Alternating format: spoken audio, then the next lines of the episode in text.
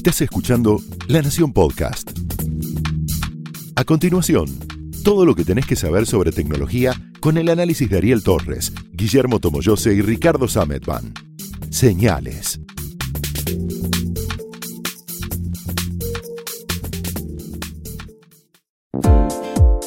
Bienvenidos a Señales, el podcast de tecnología de la Nación. Mi nombre es Guillermo Tomoyose. Ricardo Sametban está de vacaciones. en- Ven que no es mi voz y yo soy Ariel Torres. Y en esta ocasión vamos a estar hablando sobre un tema que viene dando vueltas durante bastante tiempo con esto de eh, la obsolescencia programada, con la renovación de los equipos y con todo lo que ello genera respecto a los dispositivos electrónicos. Hablamos de los residuos de dispositivos electrónicos. La basura electrónica. La basura. ¿Sabes qué? Las veces que he estado hablando con varios especialistas sobre este tema, siempre me remarcan y me dicen residuos, no basura. Está bien, es correcto, sí, la, la distinción es perfecta porque basura es algo que no sirve para nada. Pero, mm, supongo yo que lo dicen por eso. Pero el, el común de las personas lo conoce por eso. Entonces, para que no haya una. Digamos, no estamos hablando de algo nuevo. Estamos términos- hablando de lo mismo que antes se llamaba basura electrónica, son residuos electrónicos.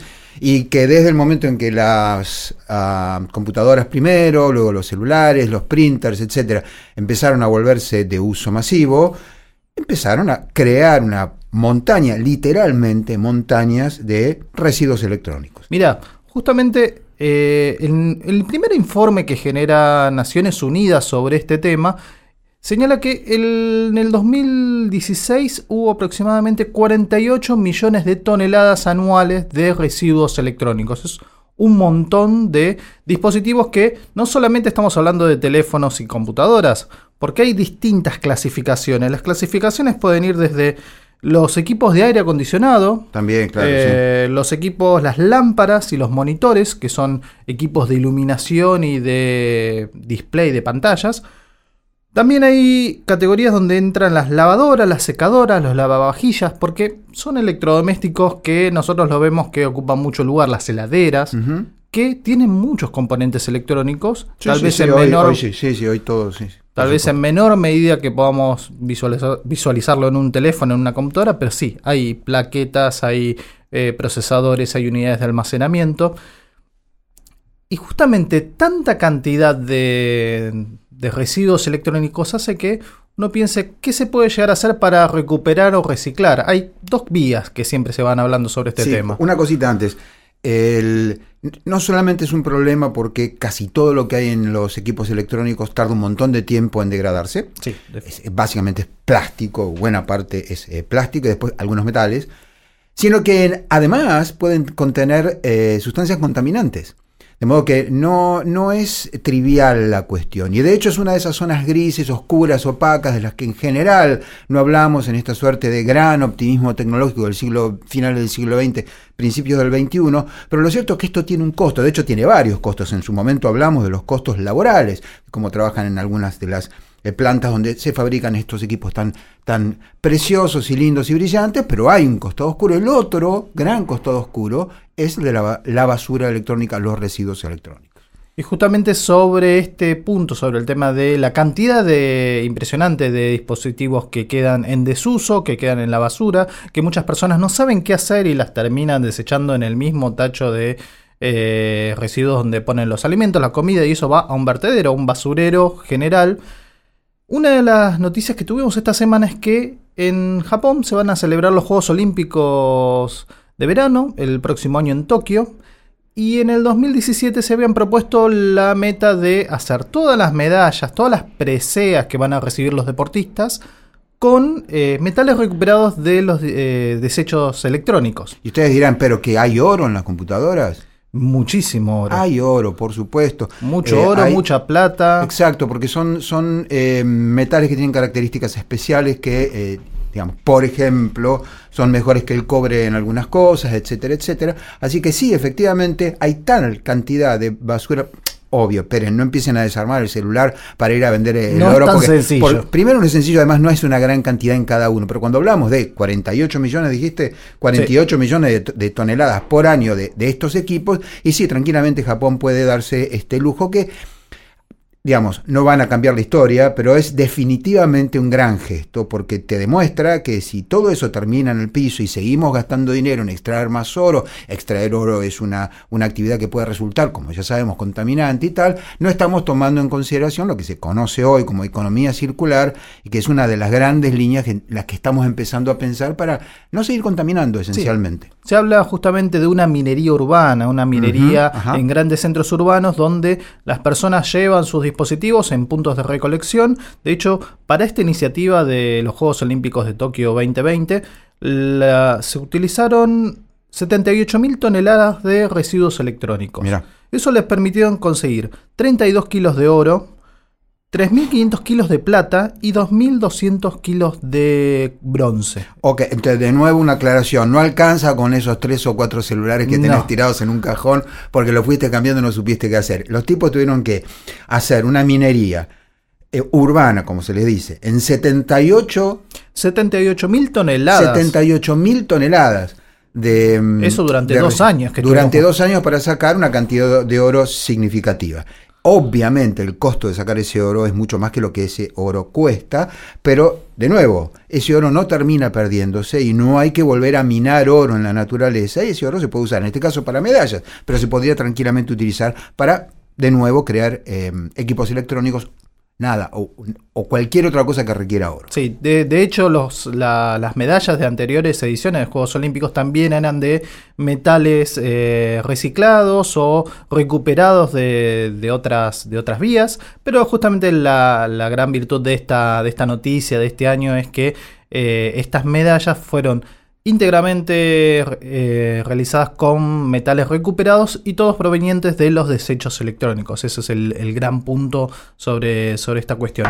El tema es de lo que veníamos hablando con el tema de la facilidad o no de extraer estos minerales dentro de los teléfonos, de los teléfonos eh, computadoras, desechos electrónicos, es que justamente hay una concentración tan pequeña de componentes, pero a su vez que de gran valor, imagínate, para los 50 mil, para 50 millones de toneladas que, estamos, que tenemos estimado por año que se descartan en todo el mundo, según Naciones Unidas, eso, todos los metales que están dentro de esos dispositivos equivalen a, a aproximadamente 62 mil 500 eh, millones de dólares en materiales preciosos, sea cobre, sea oro, sea plata.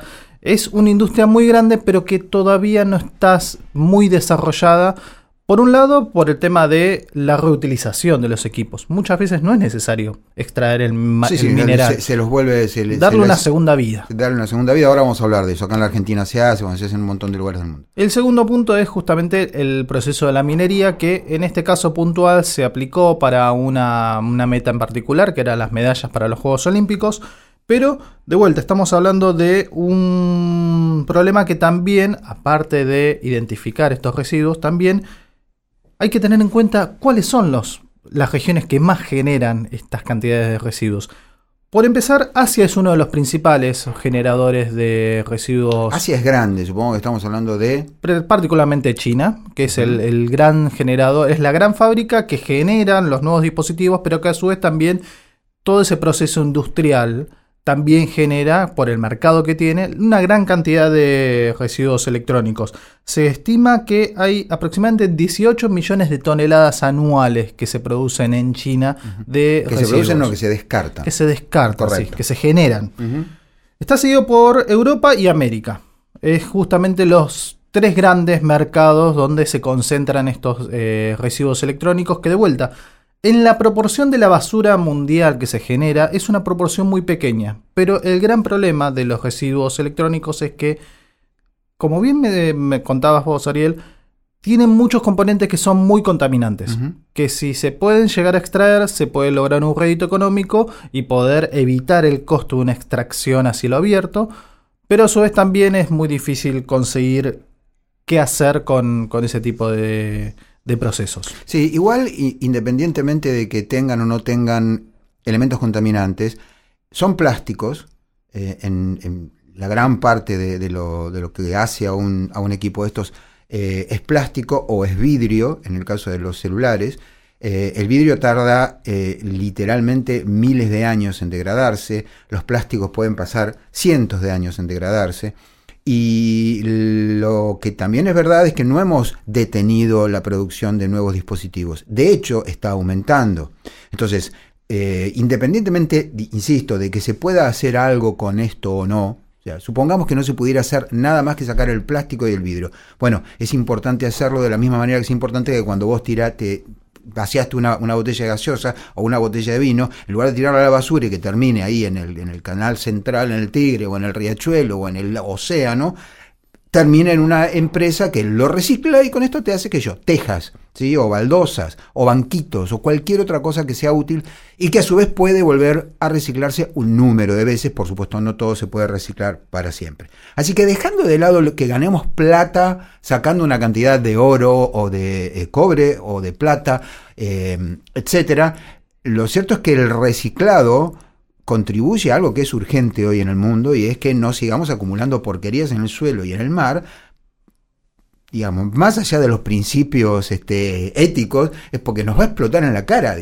lo que estamos viendo hoy en general en el mundo es resultado de la, actividad humana. Y si no lo fuera, al, contaminar más, si supongamos que fuera un ciclo natural del planeta, al contaminar más, lo que estamos haciendo es, pero literalmente apagar un incendio con nafta. Sí. Muchos de estos temas también eh, llevan a tener una radiografía de qué es lo. Recién hablábamos de números, de tener una radiografía de lo que, eh, del lugar que ocupa los residuos electrónicos dentro del mapa mundial de la basura. Los, desechos electrónicos solamente representan un 2% de la basura sólida mundial. Pero eh, la contrapartida de esto es que son los que aportan el 70% de los residuos eh, peligrosos dentro de, dentro de toda esa masa global de basura sólida en todo el mundo. Sí, pero cuando hablamos de basura sólida hablamos literalmente de todo. Plásticos, cartón, vidrio, etcétera. Aquí todo eso no es, no es en sí mismo, vamos a ponerlo más, más correcto, contaminan, digamos, porque, porque no son algo natural, pero no, no tienen venenos en general. Por eso la basura electrónica, que sí contiene elementos que llamamos peligrosos, pero lo que son, son tóxicos, eh, tienen, ¿cuánto dijiste? El 70%. El 70% de los residuos Entonces es todavía más urgente.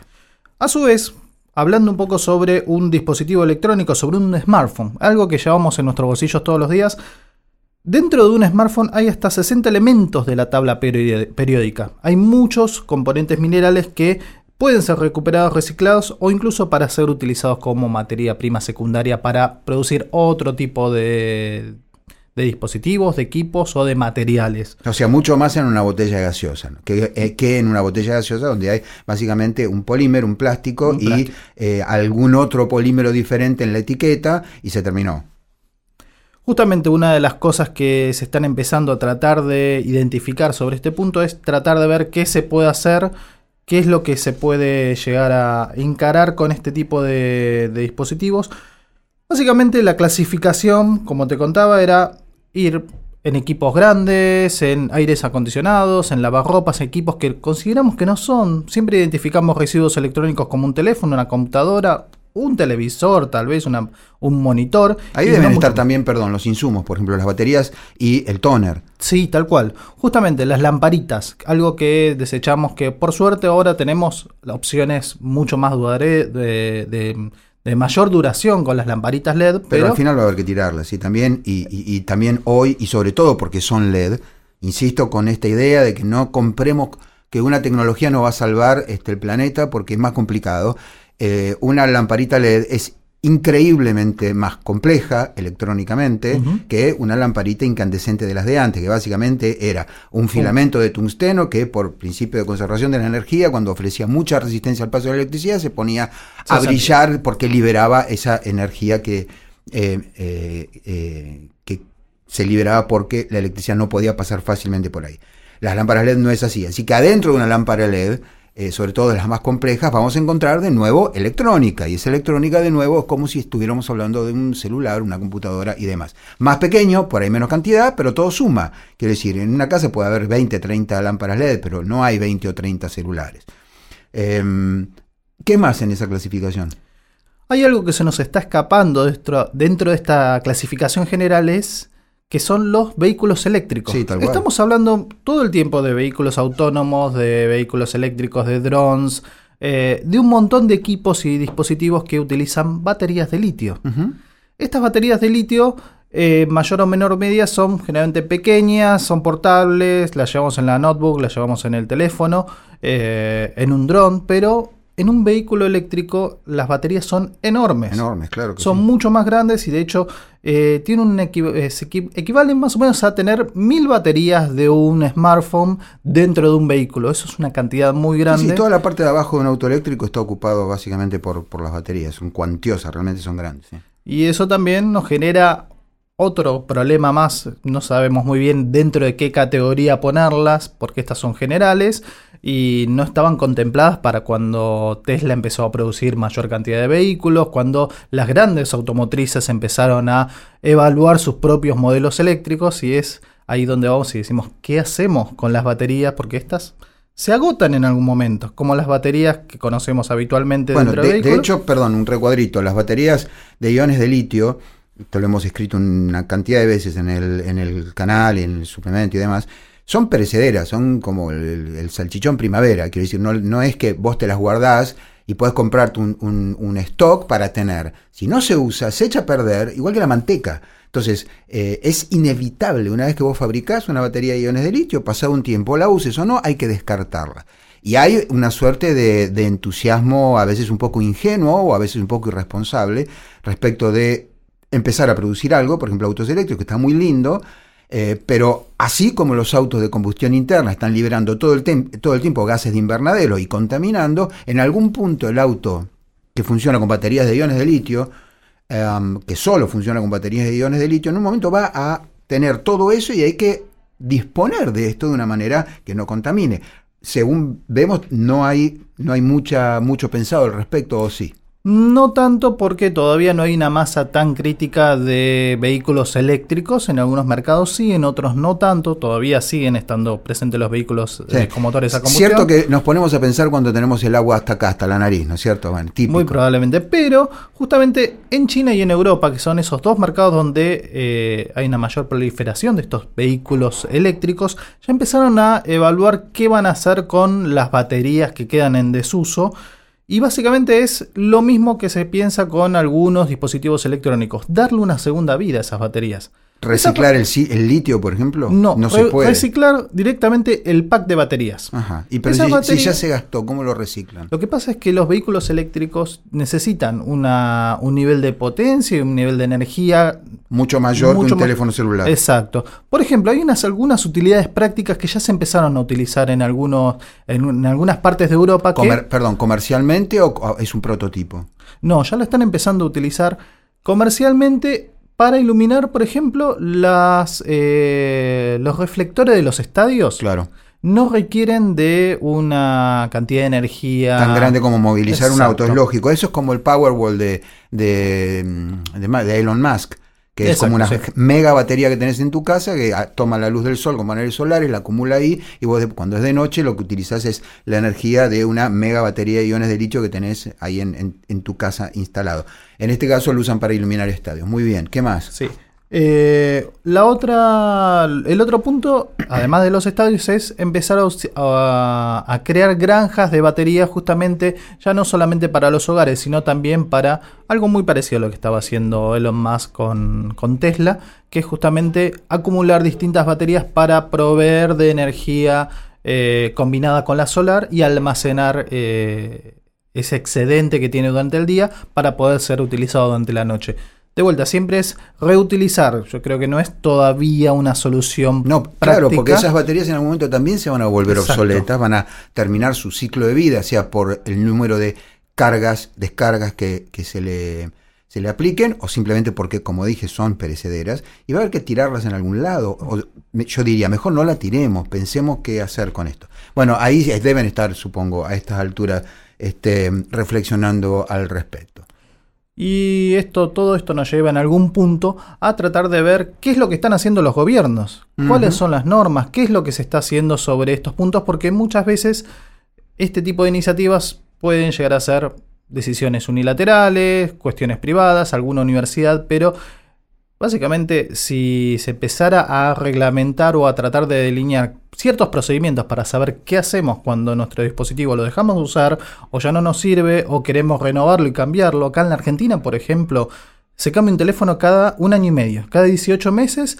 Ahora que los teléfonos tienen funciones eh, que no requieren una actualización tan permanente, algunos hablan de hasta dos años.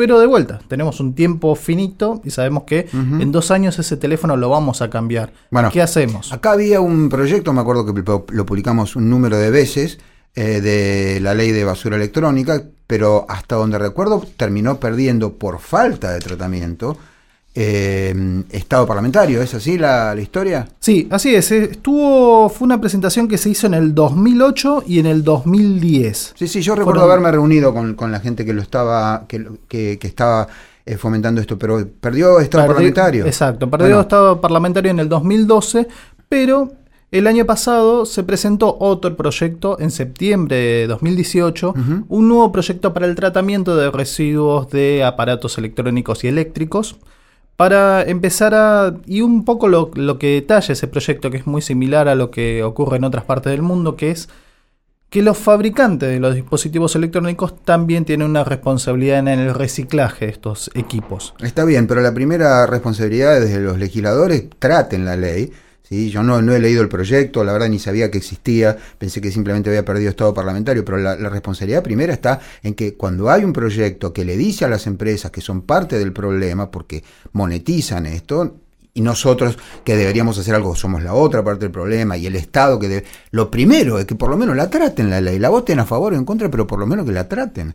Digo, esto es serio, quiero decir, más allá de que represente una pequeña parte de toda la basura, lo cierto es que es una cantidad de basura que estamos eh, produciendo y, al revés de lo que ocurre con la otra basura, más allá de que con la otra basura también hay problemas, digo, todavía tenemos basureros a cielo abierto, parece chiste, siglo XXI, en un país como la Argentina, todavía estamos lidiando con eso.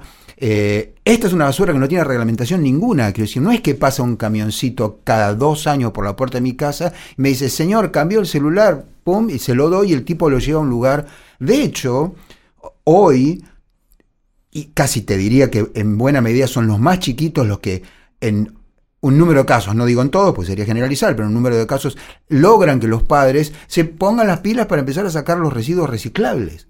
Yo, yo, lo veo todos los días en mi barrio, digo, cada vez más el día marcado, es el jueves, vos encontrás que cada vez más casas tienen la bolsita afuera, que o dice R, o está de color verde, y al final la basura que termina en un basurero, y ojo que con esa basura también se podrían hacer cosas, recordemos que Suecia creo que fue hace un tiempo, empezó a importar basura porque hacen electricidad con basura. En Argentina también se hace, pero a una escala muy pequeña. Em, eh, al final la basura basura que terminan tirando si no tienen una compostera que ya eso sería un, un, lujo asiático la sofisticación sí me encantaría, yo estoy a punto de. Pero digo, al final lo que terminan tirando es una bolsita muy chiquita por semana, porque casi todo lo que nosotros tenemos en, la, en la casa, lo que compramos, termina siendo reciclable. el problema es que con la, la, basura electrónica ni siquiera tenemos una legislación. Entonces, esto es realmente es muy importante.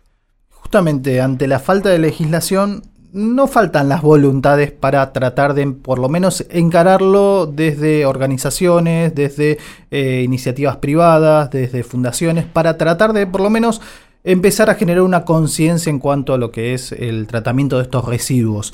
Una de las fundaciones que vienen trabajando hace bastante tiempo sobre este tema es la Fundación Equidad. Correcto. Que son los que le dan eh, esa segunda vida a los dispositivos electrónicos. Claro, eso no es reciclado, lo que hace es revivir un refurbish del equipo para que pueda usarse, no sé, en otro lugar, en, algún lugar donde puede servir en lugar de tirarlo y convertirlo en residuos electrónicos. Cada vez que uno va, eh, lleva un equipo a la fundación, lo que uno hace es hacer una sesión del equipo. Básicamente es eh, exacto, como para que ellos puedan reacondicionarlo. De hecho, a su vez también tienen sus propios gabinetes de capacitación. A su vez también se capacitan a los recicladores o a los técnicos para poder poner en funcionamiento esos equipos. Así que esa es una alternativa que, podemos tener a mano o en cuenta para poder saber qué hacer con, nuestros equipos. Y hay varias empresas privadas. Eh, no quiero mentir, pero si no me equivoco, los fabricantes principales de impresoras, Epson y HP, hasta donde llega mi memoria, no sé si tenés el datito por ahí, si no lo chequeamos después, lo que hacen es recibirte, por ejemplo, los cartuchos de toner. Sí, que justamente es parte de lo que es el proyecto de, de residuos electrónicos, que las compañías ofrezcan en los puntos de venta los mismos lugares para poder eh, disponer de los cartuchos usados, de los equipos. Y me parece muy bien lo que ocurre, y, la, y, esto es, es, un clásico en general en el mundo, pero la Argentina es particularmente vulnerable a esto, es que si no tenés una legislación y si no tenés fiscalización, entonces yo le puedo llevar la batería es algo voluntario. Sí, y la empresa puede poner una bolsita y tirarlo en el río, quiero decir. No digo que lo hagan, ni mucho menos, pero eh, hace falta una legislación y hace falta también control. Donde más falla la Argentina, que tiene montones, decenas de miles de, leyes, es en el control. Quiero decir, no digo, no digo que podamos hacer todo a partir de ahora apretando un botón, porque tenemos un número muy grande de problemas. Pero mm, eh, a veces existe la legislación, por ejemplo, la ley de tránsito es un clásico, pero después falla, falla el control, ¿ok? Si, digo, ponen una cámara, no alcanza, hace falta que haya alguien en una moto y donde vea a un loco andando 200 kilómetros por hora, que lo persigan y le pongan la, la, multa o la carga este, que le, corresponda. Em, pero de todas maneras, sí, quiero decir, eh, los cartuchos de toner, las baterías de iones de litio. Eh, hay un número de cosas que nosotros desechamos y que sería bueno, eh, vamos a poner al pie de, de este podcast algunas direcciones, incluso equipos enteros eh, yo tengo por ahí para llevar a Equidad una, una impresora láser que ya pues, está tan viejita, no se consiguen los, los, repuestos. No sé para qué la van a poder usar. No, se, se consiguen los repuestos, pero anda muy lenta. Tengo otra, bueno, está ahí ocupando lugar. La verdad que entre tirarla en un contenedor para que termine en una montaña de basura y prefiero llevarla a alguien que por ahí la basta arreglarla un poquito, anda perfecto y la van a poder usar. No necesita, no todo el mundo necesita que ande a la chapa, como, como en mi caso, que soy un impaciente. Em, así que El mensaje es guarda porque está muy lindo cuando haces el unpackaging, el abrir la cajita y está todo nuevo, pero la cajita es de cartón, se puede reciclar, adentro hay unas piecitas de plástico, se pueden reciclar, el, teléfono es de plástico, vidrio este, y algunos metales, más silicio, etcétera, etcétera. El, la otra punta de ese ciclo es cuando vos todo eso decís, bueno, ya está, lo, meto en un cajón. Y un día te mudás y decís, bueno, lo tiro, ya está. Bueno, no hay que hacer eso. Lo que hay que hacer es tomar conciencia y empezar a, si se puede llevar a un lugar, llevarlo, averiguar. Digo, estamos atrasados en la Argentina respecto a eso. No hay un lugar donde vos puedas llevar un celular y saber eh, de manera fehaciente que van a hacer un, una... Eh, eh, como es un uso o un reciclado de esto, un tratamiento, eh, adecuado. Pero hay que tomar conciencia de esto. Digo, es el primer paso. Si, si seguimos bailando en el Titanic, eh, un día la basura nos va a tapar y el, el, clima extremo se, nos, va a llevar puestos. Para ir cerrando un poco, también tenemos, también están los puntos verdes del gobierno de la ciudad. Hay distintos. gobierno de la ciudad de Buenos Aires. Aparte de, de, retirar aceite en desuso, ya que ya no se puede utilizar, u otro tipo de residuos. También hay en, estos puntos verdes, hay puntos verdes especiales para dispositivos electrónicos. Hay un punto verde móvil que va de acuerdo a un determinado cronograma por los distintos, distintos barrios a retirar estos equipos. Así que está bueno entrar en el sitio y buscarlo. Lo vamos a poner dentro de, de los links que va a tener este podcast. Y después también está dondereciclo.org. Es un mapa donde uno puede ah, ubicar los puntos, porque uno por ahí a veces no los encuentra, no los recuerda, no sabe hacia dónde llevar. Eso vamos a ponerlo al, pie de este podcast también. no solo residuos electrónicos, también papel, eh, residuos orgánicos, residuos peligrosos.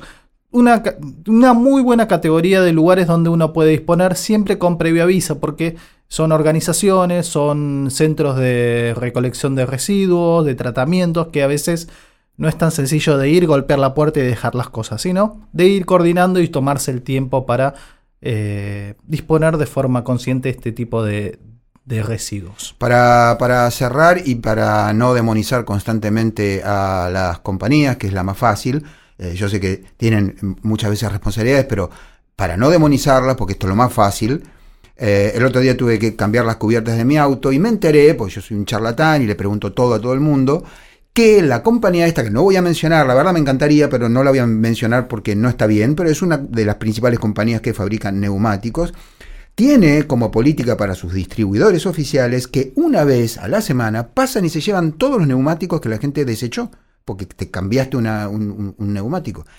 ¿Qué hacen con esto después? Lo que me dicen es que lo reciclan de algún modo. La verdad no llegué a averiguar, estaba cambiando las ruedas y nada más. Pero por lo menos no es que el mismo distribuidor tiene que subir un camioncito todo y tirarlo por ahí. No, el Digo, mismo camión que trae las cubiertas se lleva también las usadas. Exactamente.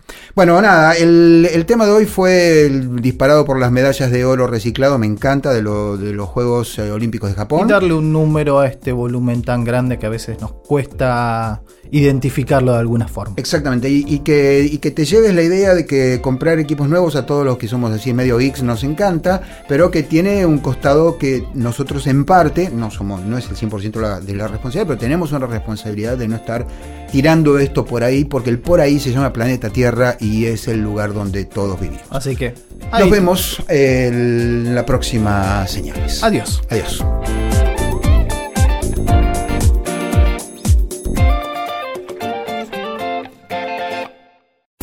Fue Señales, un podcast exclusivo de La Nación.